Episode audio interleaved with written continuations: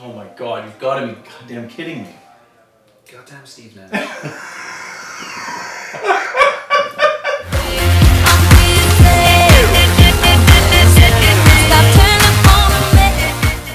Welcome to this week's McInnes Marketing Moment.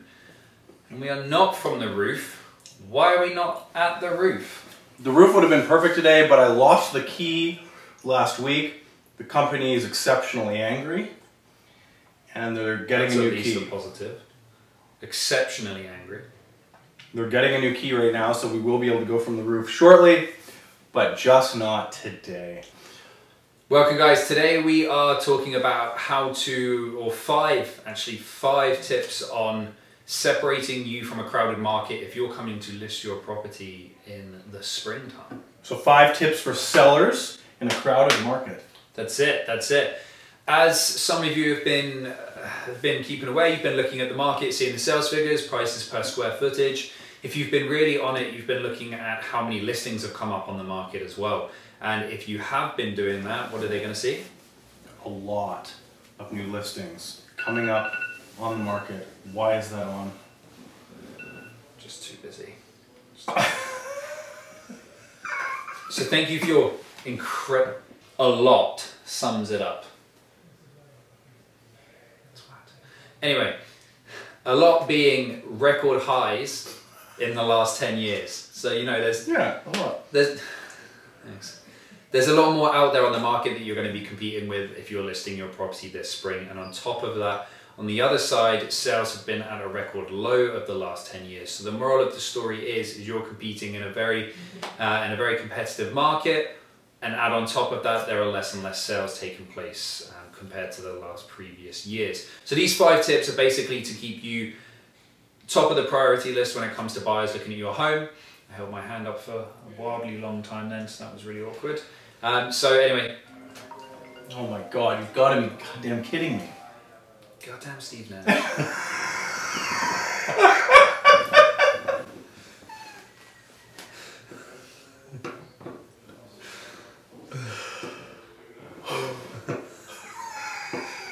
God, they're annoying. Okay. Anyway,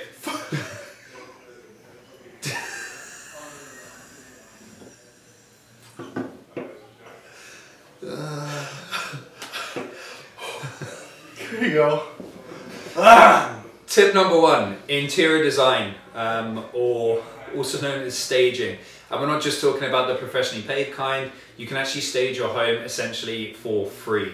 So that's getting rid of all the clutter that's on the shelves and in the cupboards that's visible if they're open cupboards, get rid of furniture that makes your space look smaller, um, wiping those countertops, vacuuming the floor. This is even more imperative if you're living in a smaller condo as well, because every square foot um, is going to be of more importance to you. And that's something you can do for free. It just takes not even an afternoon, not even an afternoon to do. Yeah, and I think to, to Ben's point, the, the biggest point of that is you don't have to go out and get professional staging. Decluttering is a huge, huge, huge uh, plus when it when we're talking about going down that road. Some places could, of course, benefit from professional staging, but don't think that it's like million dollar listing and you need to stage it perfectly for it to uh, sell. Um, it's not having to show like it's a brand new home. Uh, obviously, if there's a home that you're living in and you're living in while you're selling, which most people are, um, decluttering the home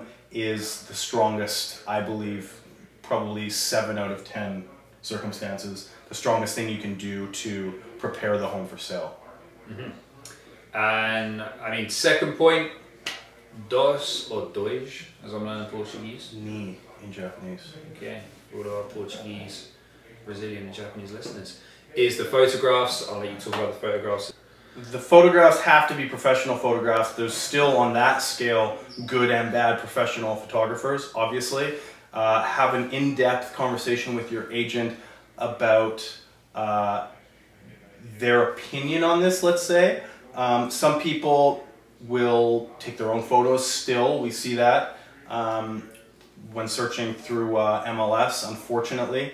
Uh, and then there's professional architectural photographers, professional real estate photographers, and a whole spectrum. Um, we've kind of focused in the last handfuls of years on trying to find the best photographers in the city that can really make the space show as best as humanly possible because that's going to be the first and the last impression that uh, the potential buyer walks in and out with before deciding to write an offer. So it's utterly important uh, and just a bare, absolute bare minimum and in our opinion. If I mean, if you're working with us or anyone else, what you should be expecting from uh, your realtor. Yeah, I would interject. Don't even have a conversation. Like, tell them if they're not using a professional photographer, tell them when you're competing in such a competitive market, nine times out of ten, the reason why people are going to come through and look at your place, providing it matches all of the basic criteria, is based on the photos. And where there's so much to pick from, if you don't have photos or you have poor photos, they're just going to click next. It's if, if your realtor's not doing it, then you need to tell them to do it. And if they won't do it, then change realtors. In my humble opinion. I would not disagree. Mm-hmm. So step three is is pricing. This one is even more imperative right now. It's not the market to price too high and test the market because again when there's so much out there and available to a potential buyer they're not even going to play the game because they're just going to look at stuff that falls in their price range. And on the other side don't price too low because if you're trying to price too low with the idea of uh, grabbing multiple offers that can backfire because again it is a buyer's market and there's so much to pick from and let's say you don't attract multiple offers your property is now listed at a price which is below what you need and slash or want for the property. And then when you get into the whole game of taking it off and relisting it at a higher price it shows a different kind of message which you don't need to get into today but it's just basically bad. So your pricing needs to be on point. So listen to your realtor and the comparables that they've discussed on this one. Yeah the agent is going to come in and in what we do is give a range of pricing what we think the property is worth what you can price if you want to attract the market or test the market. This is definitely not the market to test, as Ben said, because exactly to his point, there's so much inventory on right now that if you're too far out of the realm, the buyer's just going to say it's not, it's a buyer's market, it's not worth fighting with these guys and their unrealistic expectations because I have so many more to choose from. So you have to be very realistic on how you're approaching the market price wise. I believe 90% of all of it is pricing. Um, if you're not sold, it's because you're priced too high in X amount of days, and you need to be very acutely aware of where you should be positioned in the market based on the comparables and getting at or under the market to attract actual activity and not shoot for that number you feel you need because you put your blood, sweat, and tears into the renovation that you think is the best in the city and any other excuse you want to use. Listen to your realtor, and use the factual comparables to build your pricing strategy. That's it, that's it. Um, so step four is your open house and showing schedule. Um, pretty simple, but obviously the more open houses you can accommodate, the, the more variety of time you can allow for showings. It's to get more people into your property. The more people that come into your property, the more likely it is it's going to sell.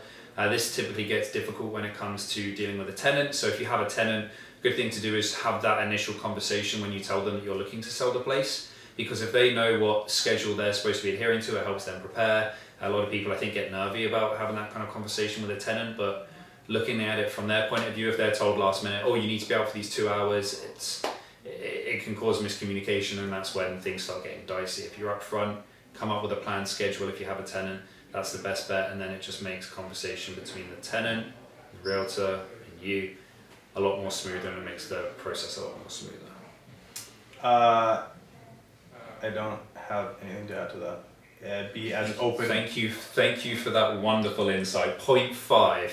yeah. Be as open as you can and as flexible as you can in this market is all I have to add to that, because it's tough and you need all the eyeballs you can get.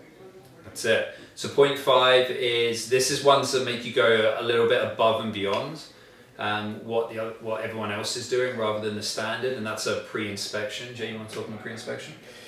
Yeah, this is not common. Um, I was actually speaking to a seller the other day about just this, and it's about, like Ben said, going above and beyond what your compare competition is doing.